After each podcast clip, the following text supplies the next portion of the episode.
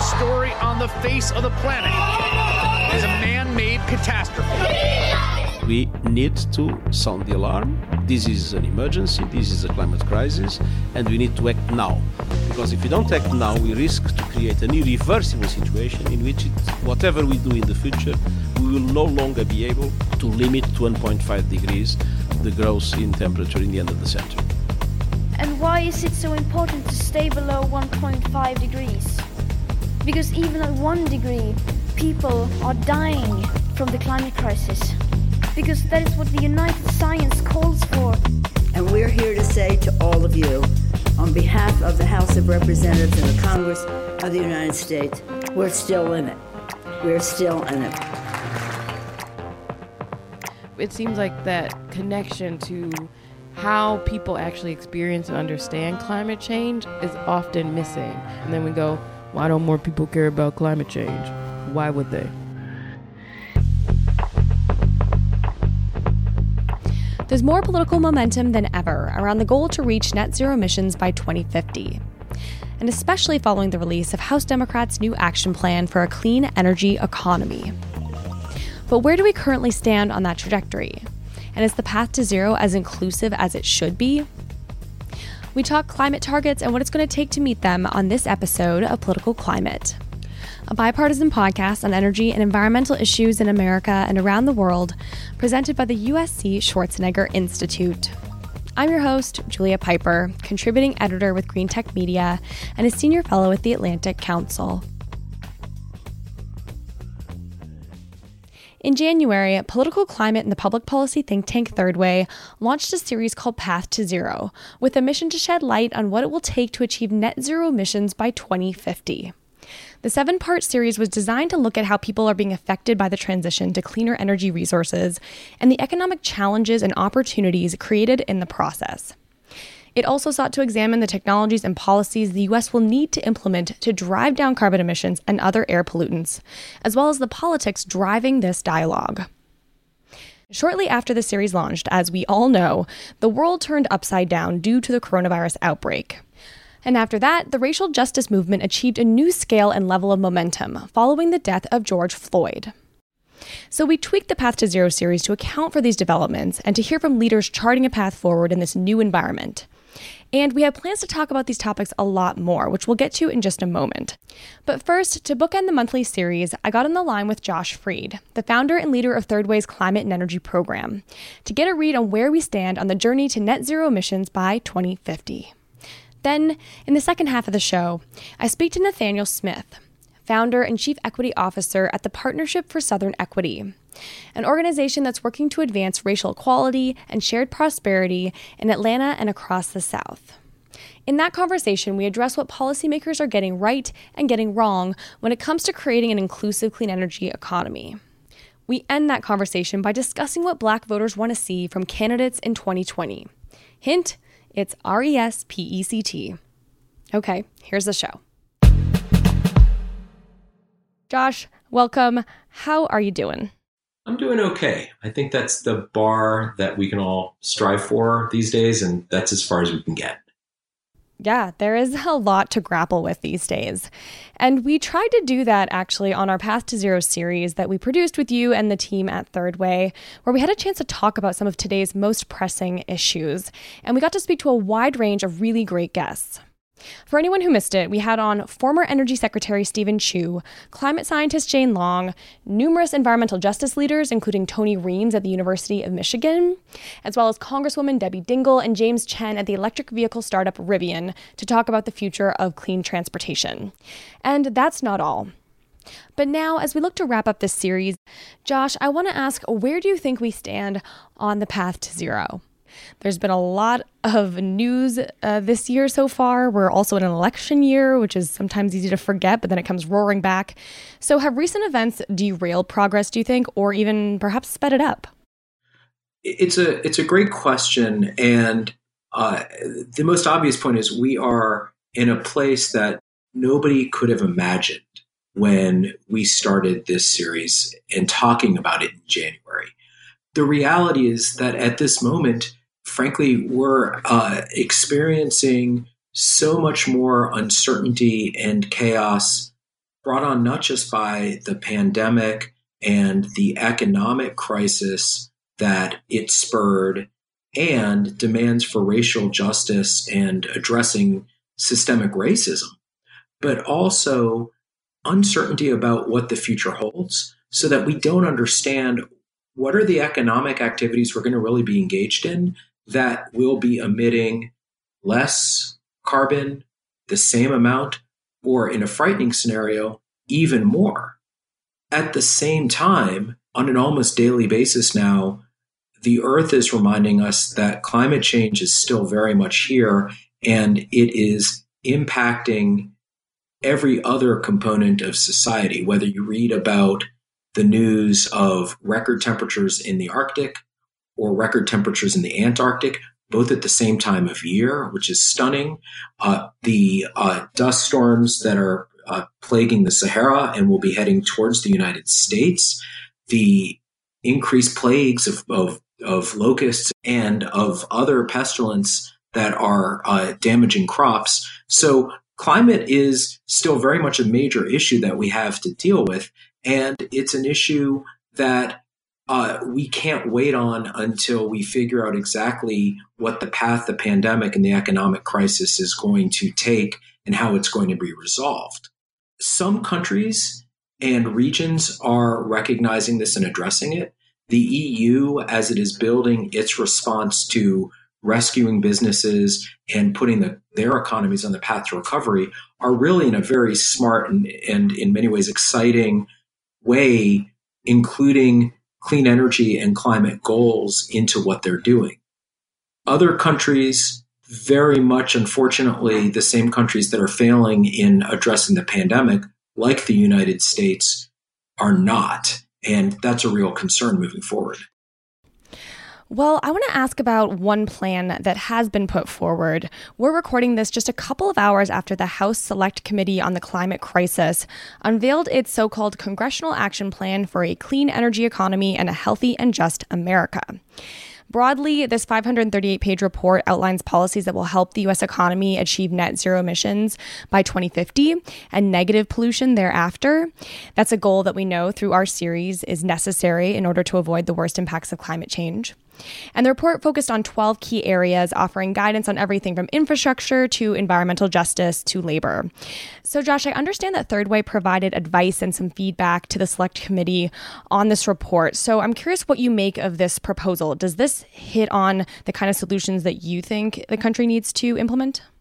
The report the Select Committee released is an exciting and important document it took not only some of our recommendations, but the recommendations of a wide array of experts and advocates and laid out a path that helps us achieve what scientists make clear are the targets in reducing and ultimately eliminating carbon to address climate change. And it does it in a way that is practical and provides a lot of options for the United States.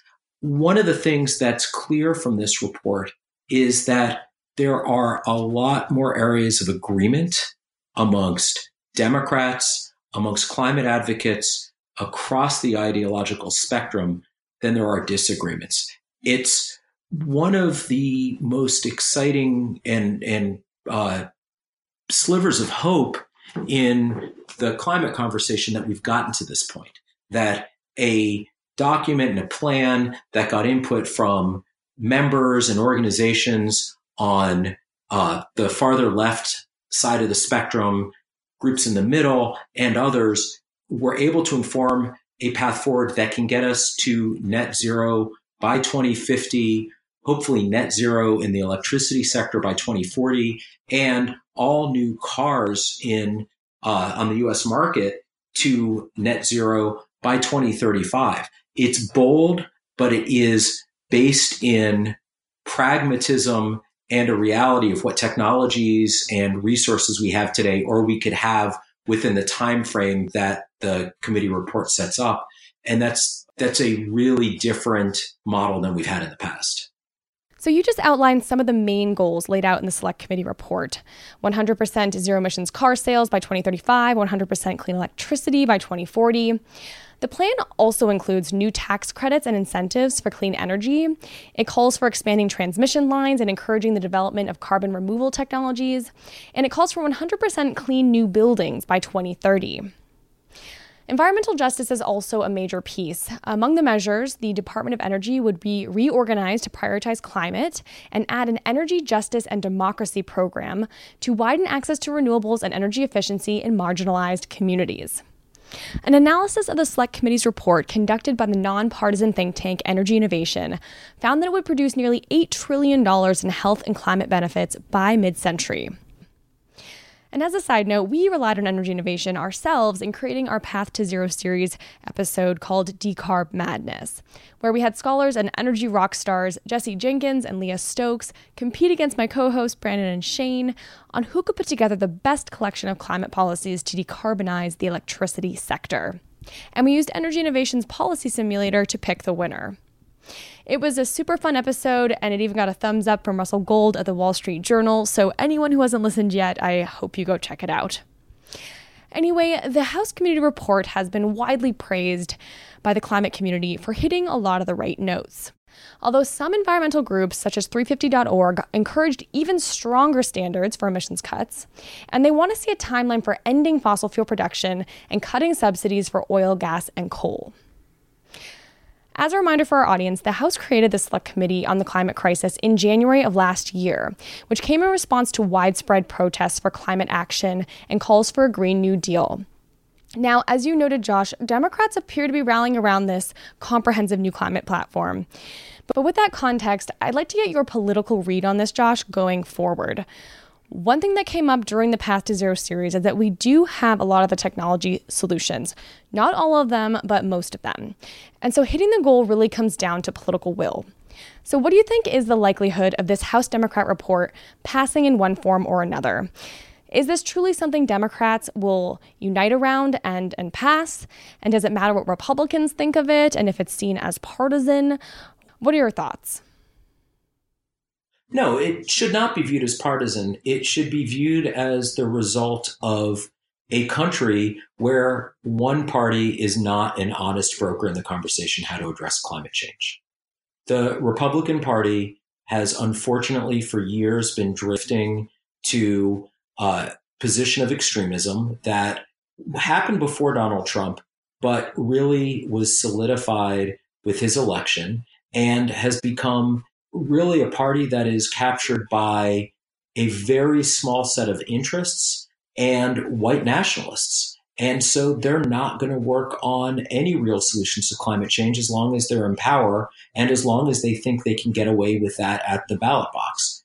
What we need is both, unfortunately, but the reality is we need a democratic sweep of the House, the Senate, and the White House and Republicans to recognize that opposition to climate change defeats them when they run for reelection or run for election before you actually have two parties that are both willing to work on climate policy.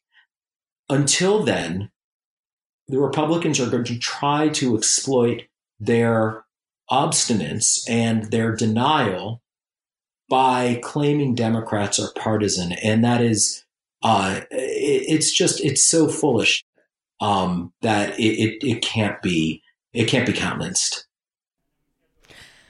Well, I take that point, and uh, I think there's a survey from the Pew Research Center that does kind of speak to this dynamic where, as you said, there's these solutions that have broad support, bipartisan support, and yet there's political gridlock. The uh, Pew report found that 65% of Americans believe the government is doing too little to address climate change. An overwhelming majority say they support such policies as large scale tree planting, tax credits for businesses that uh, capture carbon, and tougher fuel efficiency standards for vehicles. So, just to sort of ground that in some numbers, because it is a little confusing sometimes when you have these solutions that seem like they could be adopted at a wide, in a widespread way, and yet they're not actually passing in Congress. It's really it's really sad um, that we don't have a genuine debate or conversation about solutions around climate change. I, I had a panel discussion I was on with uh, former Representative Carlos Curbelo, and he kept talking about the policies that he supported the policies that someone like Bob Inglis, uh, the former Republican congressman from South Carolina, supported, the policies that another member of Congress currently in office from Florida supported. But that congressman is also retiring at the end of this term. And the ultimate thing that his discussion exposed is for whatever reason, whether it's related to their advocacy for climate change or otherwise, the members who step out and are willing to take a risk and talk about climate from the Republican Party are so out of step with their own party that they ultimately leave. And Mr. Curbelo's response was, well, we need to get more support from climate activists. And to which I, I think there's a, a real challenge because they support and they're part of a party that they haven't been able to move at all. And yet uh, they're looking for continued support for their efforts and the efforts of, of their party's leadership. And so what ended up striking silence and was how do you change within your own party? How do you get the kind of change that we still need to make some progress on within the Democratic Party to embrace the kind of amb- ambition around climate action that we know from all of the scientific data that we have is absolutely necessary and necessary now. And, and that's where we need to get so that uh, both parties in Congress, and particularly the Republican Party, matches the point you made about ambition that the American public is really demanding of their political leaders. I want to ask you about innovation. One thing that's called out in the House Select Committee report is that the U.S. must harness the technological innovation of the quote moonshot and the creativity of entrepreneurs. So, when it comes to innovation, Josh, how much more do we need? Because there's this tension between deployment and getting solutions out the door and then investing in the handful of new solutions that we don't have yet. So, what do you think is the right balance there?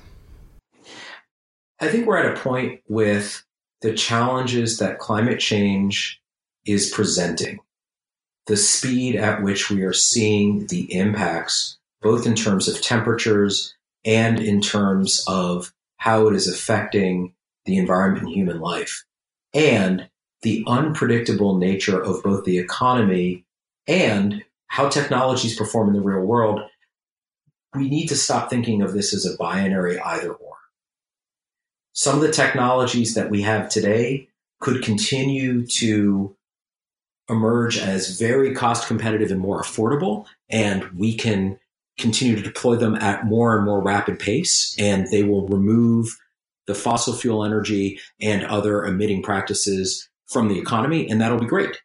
In other cases, they may not succeed nearly as much as we hope they will, and we're going to have to have other options.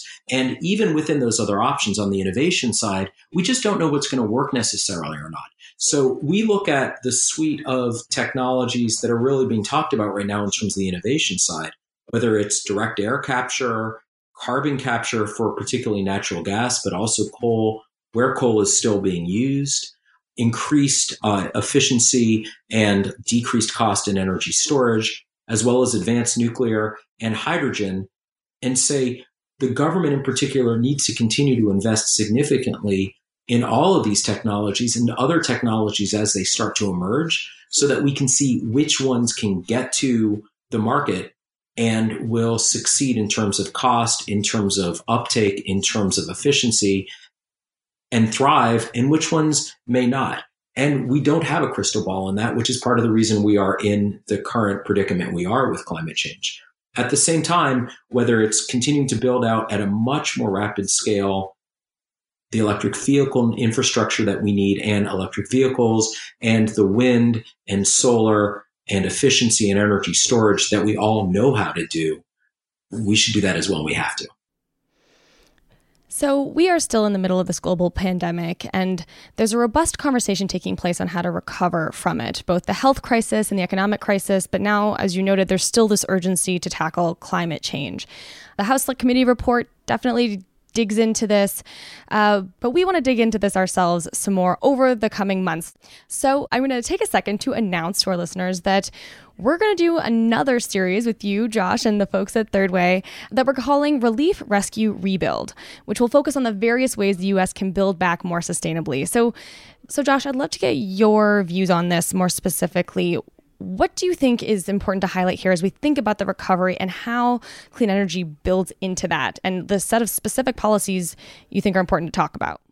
I'm really excited to see how the next series unfolds and to be working with you on that because the pandemic and the economic crisis that it has spawned, as well as demands for racial justice, have really transformed the entire conversation on policy and how we think about what this country needs.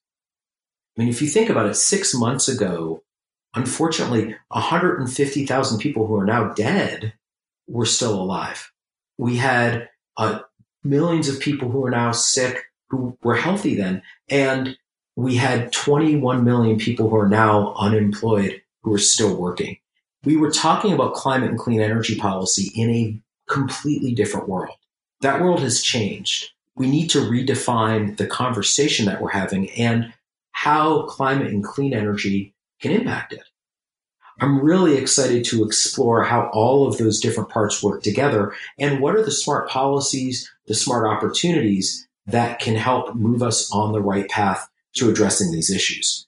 We're particularly interested in looking at what are the ways that we can reduce both carbon emissions, but also other air pollutants, put us on a path that's much faster than we are today to get to net zero and create both the jobs that we need even more desperately than we needed several months ago and address a lot of the environmental wrongs for communities of color that they have been living with for far too long. Uh, we're interested in what are the ways that we can build infrastructure more in a smarter way so that we fix the roads and bridges that we have first, which create more jobs, which can help contribute to a reduction in carbon pollution before we start building new roads, which we found only increases traffic, only increases vehicle miles traveled, and only increases pollution. We're also really excited about the question of innovation and how building and manufacturing and inventing more technologies in the United States can create more jobs in the United States and also can accelerate the displacement of dirtier fossil fuels or dirtier, dirtier manufacturing policies and practices with cleaner practices. And we can actually start seeing more jobs coming back to the United States than we had before the pandemic. And that we can start talking about the creation of those jobs in a way where they can be organized and we can continue to see uh, unions or start to see unions make an inroad into some of the clean energy sectors that they haven't traditionally been able to make inroads in. Great. Well, as a note to our audience, Political Climate works with Third Way to choose the topics that we'll cover. But I, along with my Democrat and Republican co hosts, Brandon Hurlbut and Shane Skelton, as we've done with episodes in the past, will continue to ask all the questions that we want to ask and challenge our guests and really probe these issues going forward. To that end, the sustainable recovery that you just described, Josh, sounds great, but at the same time, a lot of people in America are worried. They have immediate health and financial concerns, others are simply just opposed to more government spending and investing in new things in an uncertain time. So I'm wondering if in this current political climate, you think there's really the political appetite for a bold rebuilding effort the fact that it's an election year, the fact that there is this rise of nationalism in the US and frankly in other countries around the world too, do you think that could stymie these efforts? You know, people are feeling worried. There is this virus still going around, people are responding in different ways, but it does maybe reduce the appetite for spending and for risk in some scenarios. So I'm just wondering whether you see this truly as an opportunity or whether it's also going to have some real challenges that go along with it. We'll find out in November. The election of 2016 we're now living through the consequences of. At the time, we were told that it was one of the most consequential elections in our lifetimes in the history of the country. I think even the most apocalyptic and pessimistic person didn't imagine that three and a half years later, we'd be living through what we are today, which is in many ways the fundamental failure of the Trump administration and the exposure of the bankruptcy of the idea that government should never be trusted and government should play as little role as absolutely possible in not only the lives, but responding to the challenges that people and countries face.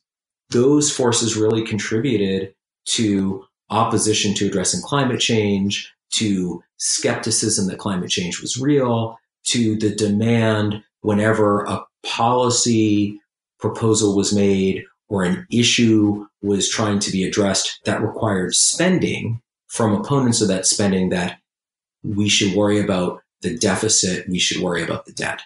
It's why the election in November really is going to determine the fate of our country and the fate of addressing climate change for decades to come in a way that's even greater than the decision was in 2016 because we now know how high the stakes are and we now know the dangers of populism and nationalism in a way that was only theoretical four years ago.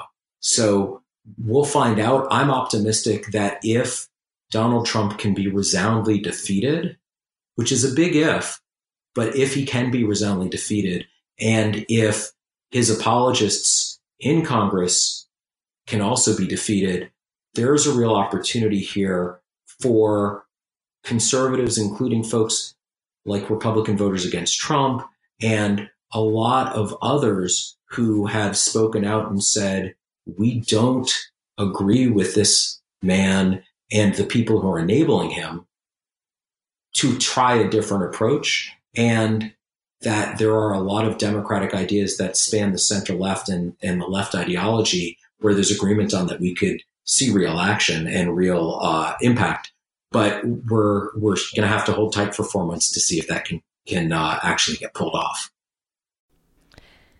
so, in a few minutes, listeners are going to hear my conversation with Nathaniel Smith at the Partnership for Southern Equity, recorded at a live event that took place this week, presented by Third Way, Our Daily Planet, the newsletter, and the University of Michigan.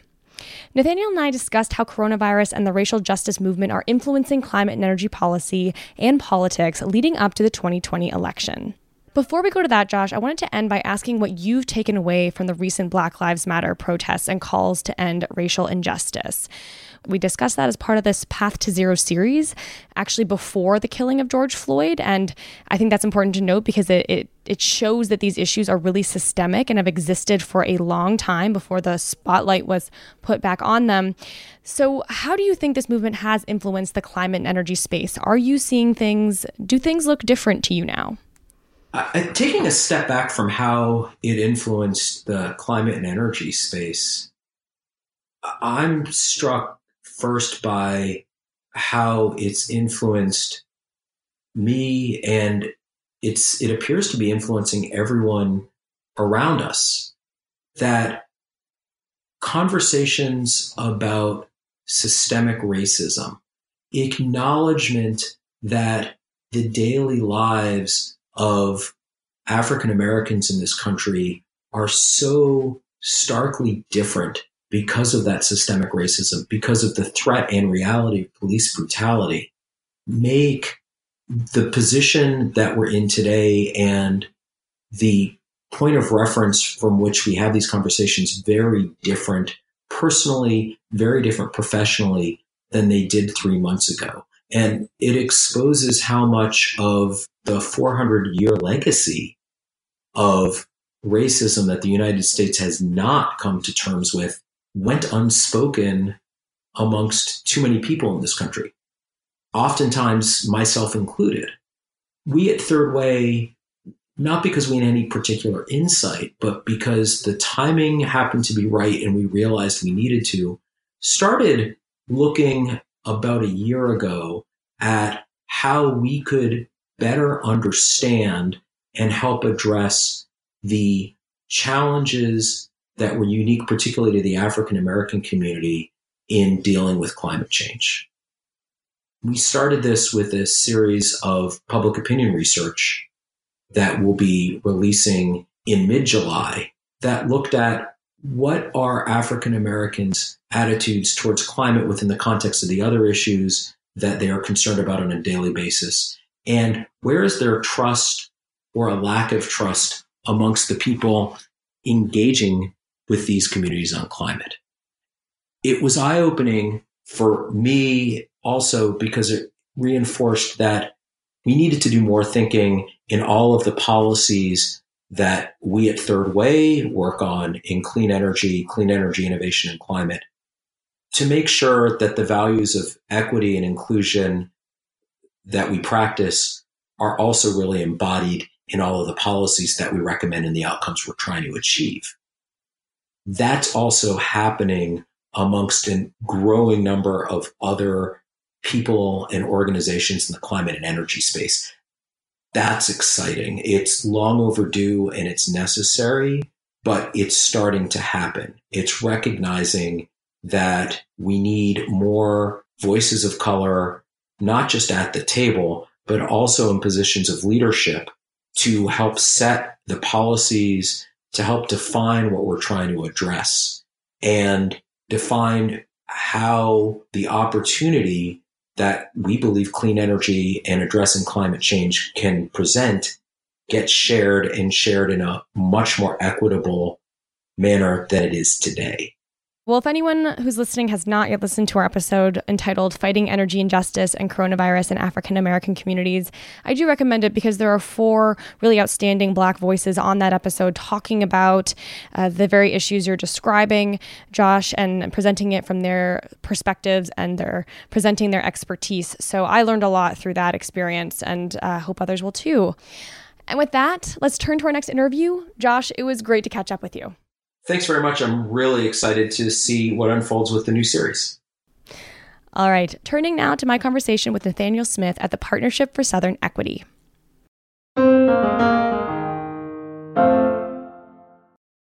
Hi, Nathaniel. Hello, how are you? I'm good. How are you doing this morning? Good. It's good to see you this morning. Excellent. Well, to our listeners here, again, I'm Julia Pyper, and with me here is Nathaniel Smith, founder and chief equity officer at the Partnership for Southern Equity. Nathaniel, the Partnership for Southern Equity is a multi issue organization. You're working to advance racial equity and shared prosperity in Atlanta and across the South. The issues that you include, that you focus on, include energy equity. And I wanted to start by explaining what exactly that is, in your view, and how that fits into the current broader discussion we're having today around racial injustice. Could you start us off there, please? Well, thank you, Julia, for starting with that question. Um, it is a question that I'm asked a, a great deal um, in reference to the work that the Partnership of Southern Equity advances around climate justice. Um, as an organization, we define energy equity as the fair distribution of the benefits and burdens from energy production and consumption.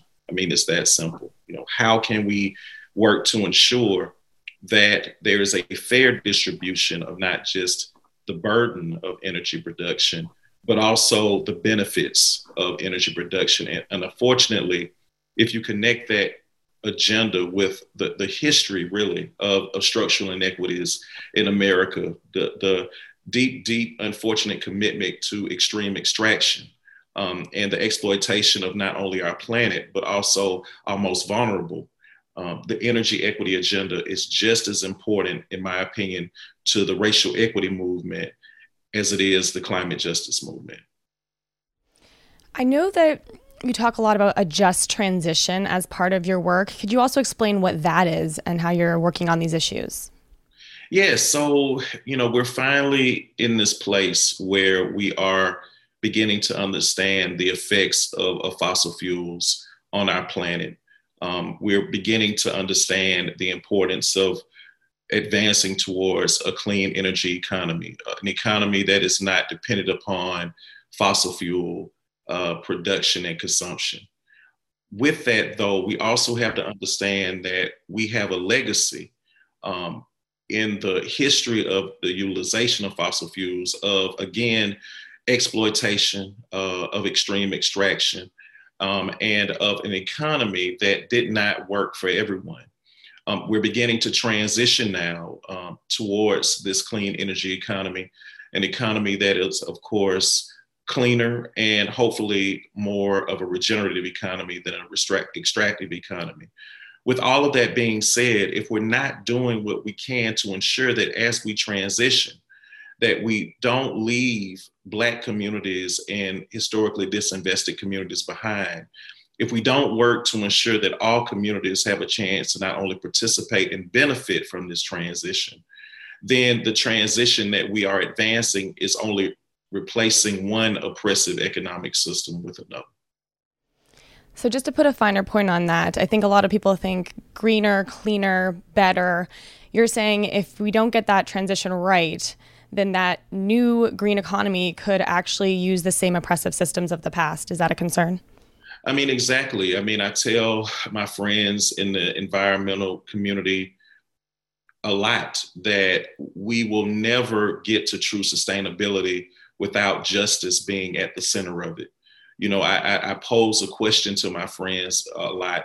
You know, can a uh, community or a nation be truly sustainable and resilient if it is not just? And we owe uh, many, many communities because of the unfortunate history of racial oppression to get it right this time as we transition into a, a clean energy economy. And without doing that, I do believe that we'll be replacing one oppressive and extractive economy with another. So, what would be some examples of where leaders got it right? Do you have a couple of those in mind? Yeah, so so you know, I you know, there are many many positive examples of you know great work being done on the ground to ensure that communities of color and in particular black communities have a chance to participate and participate and benefit from the clean energy economy. One of is one example and i actually i'll give two examples coming out of baltimore. I, I know that there are many unfortunate conversations that are being lifted up about baltimore and the, and the challenges that it is facing um, as a community but there are also examples of incredible work being done around advancing energy equity.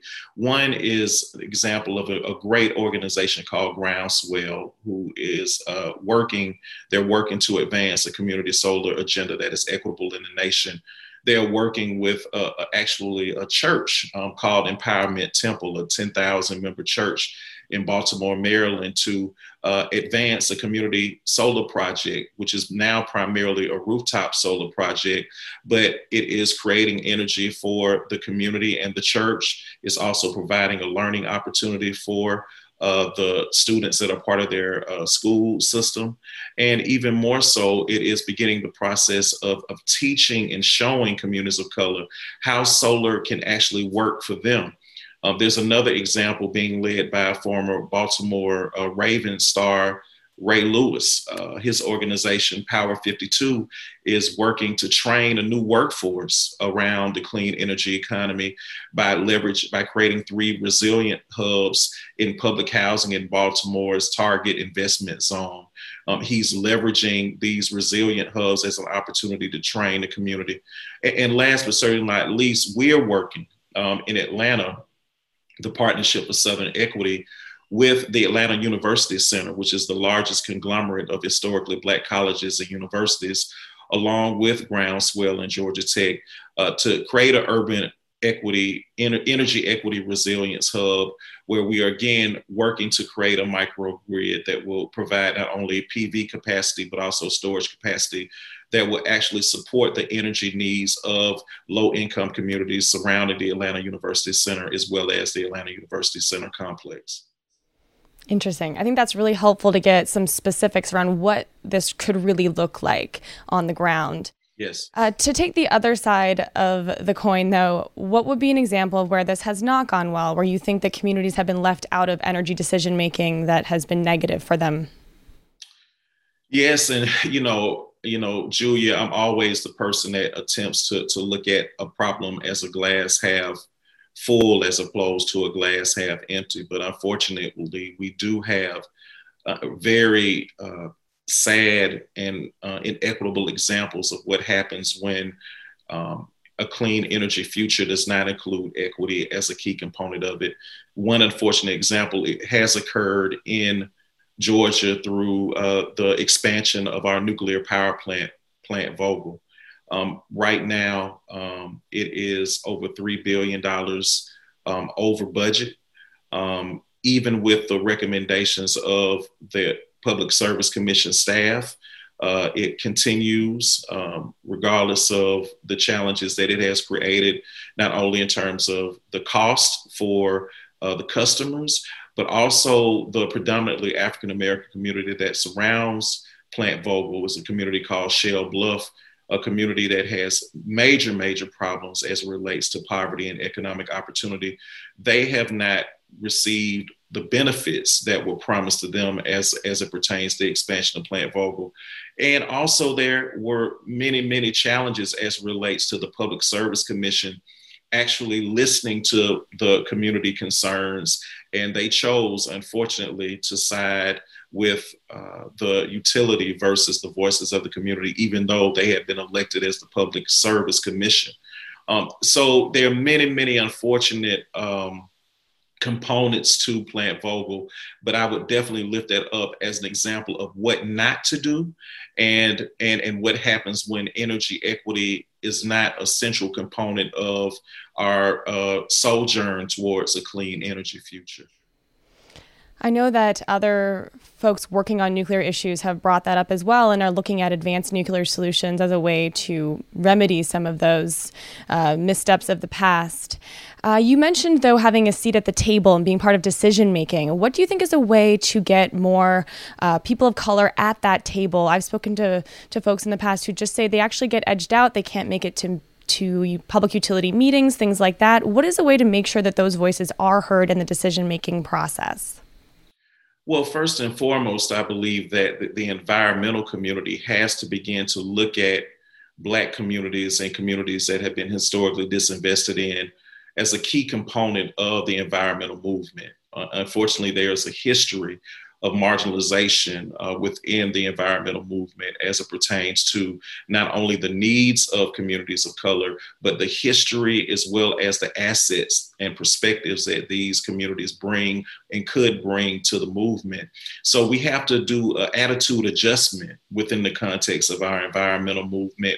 You know, there are many times that I've been in the room and I've been the only person of color, in particular, the only black male invited to that conversation uh, the environmental movement will not succeed without it being more inclusive and actually lifting up leaders that may not necessarily look like the traditional environmental leadership community.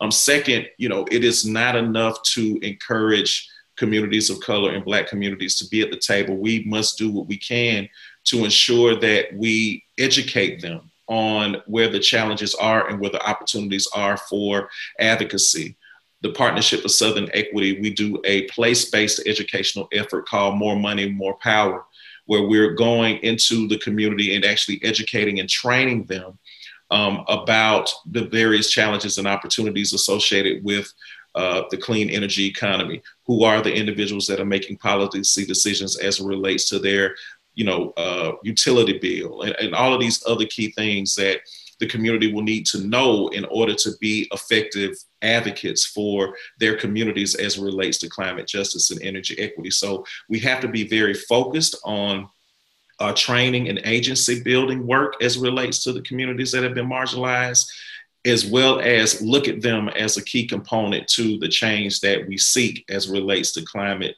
change and, and equity. Um, and, and, last but certainly not least, um, you know, it, it is very, very important um, for us to not only train um, and provide, you know, opportunities for agency as relates to their engagement, as well as looking at them as valuable. We must be very uh, forthright, strategic, and committed um, to placing those communities um, in, in the front of our movement and, and look at them as leaders in our movement. And that is, that only means that we put them in front as leaders, but we also work to ensure that the resources that many of our environmental organizations receive to do this work are also funneled into these organizations that are led by communities of color that are involved in the environmental movement. Great. So, we talked about the just transition and we talked about that in terms of the new green economy, clean energy, and making sure that communities of color are brought into that, and Black communities in particular. I'm wondering how you think about the transition of formerly fossil fuel communities, communities that are transitioning out of fossil fuels. Some of those communities are in other parts of the country, maybe more rural, maybe whiter. Is that part of the same conversation in your mind, or is that a different element of this? I mean, it has to be. I mean, it, it has to be a part of this movement. And, and, and uh, on many occasions, the, the conversations and the, and the work around a just transition can be focused sometimes exclusively on communities of color. And, and there's a reason for that. I mean, communities of color have been, have suffered a great deal as a result of energy decision making. At the same time, we have to be sensitive and, and have a broader understanding of, for example, you know, our friends in Appalachia or in coal country um, that unfortunately have to choose between their livelihood and their health. Um, that is a crime, and, and no human being should have to make that choice the same way that in some communities in urban areas, mothers and fathers are being forced between paying their utility bill or buying groceries. Um, it all is a justice issue, and, and we all have to figure out a way to work to ensure that as we transition, that all communities benefit from it. I mean, one clear opportunity, and particularly in rural areas, is engagement around rural electric co-ops. Um, and and how rural communities are receiving energy and how we can leverage rural electric co-ops through an energy democracy agenda to leverage those resources in a way that will create new clean energy opportunities for those individuals that are depending on fossil fuels for their livelihood to transition towards a clean energy economy. But we have to be more forthright and more committed to ensuring that we can com- um, to, to ensuring that all communities understand the importance of the just of a just transition and that we actually use this conversation about a trust just transition as a bridge um, uh, not only from a racial perspective, but from a demographic perspective um, between various people who need to be a part of the same movement. Two last quick questions um, in our final remaining minutes here. One, I wanted to quickly touch on COVID 19. It has disproportionately hit Black communities and other communities of color, Indigenous communities. I'm wondering what you would like to see in response from leaders to help tackle that issue in your communities. And you can frame that through an immediate response or through the recovery and how you may see that playing out. Do you have some thoughts there? Well, I think, you know, the, the, the challenges around COVID 19 have really elevated uh, the historical challenges that Black people and communities of color have faced in America and how structural injustices have um, created the conditions for um, a weakened, not only immune system for communities of color and, and Black people, but also weakened communities. And so, you know, I juxtapose this conversation with also the advancement of uh, resilience, you know, the importance of a resilience uh, agenda as relates to urban and rural communities. I mean, both of them cannot just focus on recovery, um, recovering from COVID 19 or recovering from um, uh, uh, uh, you know, through a resilient strategy, we've got to begin to focus on not just surviving, but thriving. And, and I think that the, the issues and opportunities around COVID 19, as well as our work around resilience or even the challenges that we face around the uprisings that we're experiencing, have to begin the process of thinking about what are the structural injustices that have brought us to this point and whether it be around um, looking to see how being car dependent has created unhealthy communities where asthma rates are high for African Americans in urban areas. What does that then mean to solve that problem by creating more walkable communities or uh, utilizing public transportation policies um, as a way to advance equity? What does it mean to also begin the process if we know that in impoverished communities, the housing is not healthy. And that again connects to the challenges around COVID 19 or our resilience work. What does it mean to leverage the, the resources of our utilities as well as other donors to advance a healthy housing agenda where not only are we working to ensure that these houses are more energy efficient and healthy, but we're also leveraging this opportunity to do workforce development programs so the people who live in those communities have a chance to learn how to do energy audits and, and weatherize homes as well as solar. So, I mean, I think that there's an opportunity, yes, to, to acknowledge and I think COVID 19 and the uprisings have forced us to acknowledge a history of structural racism and white supremacy in America. But that should not be an end to our, our, our, our to the challenges that we're facing. We've got to begin to not only acknowledge, but also begin to leverage policies um, as a way to turn the page in order to undo some of the structural challenges that we're facing in our communities. And COVID 19, again, um, has uh, exposed that. And, and I think now is the time for us to begin to work together to solve many of the problems that we've turned away from because we felt they've been too complicated to solve. Um, we only have one minute left. I just wanted to quickly get this in. What's going to get black voters out in 2020? I know we're running a little behind on schedule, so it'd be great to keep this short, but I think it's important to note.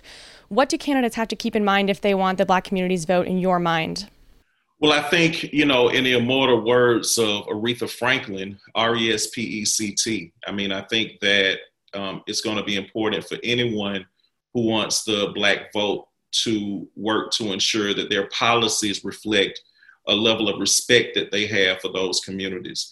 You know, it's not just about advancing a guilt trip on Black people um, that they should vote for a certain candidate because you know they should or they're not committed to the black community because they don't vote for a particular candidate. Black people are looking for real policies real solution and real solutions. They're not looking for uh, flowery talk or you know they, they want to they want to see real policy.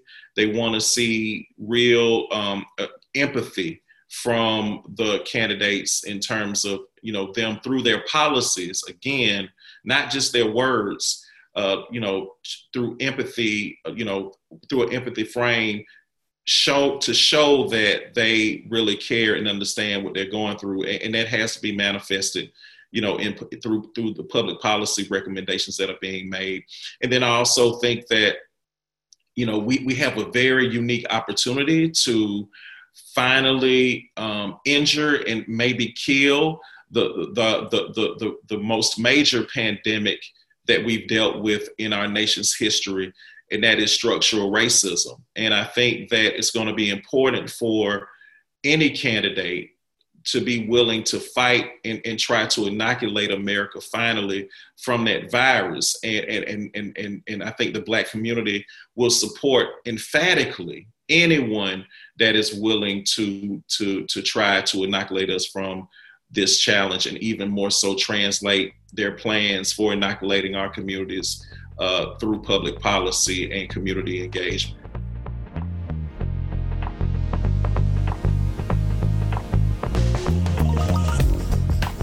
And that marks the end of the Path to Zero series. It's certainly not the end of our coverage on what it will take to meet science based climate targets, but as we noted, we'll now be focusing one episode each month on what it will take to rebuild the US economy in a more inclusive, sustainable, and prosperous way. You can easily find all of our Path to Zero episodes via the link in our show notes. Thank you for listening. Have a safe, happy, healthy July 4th, and we'll be back next week.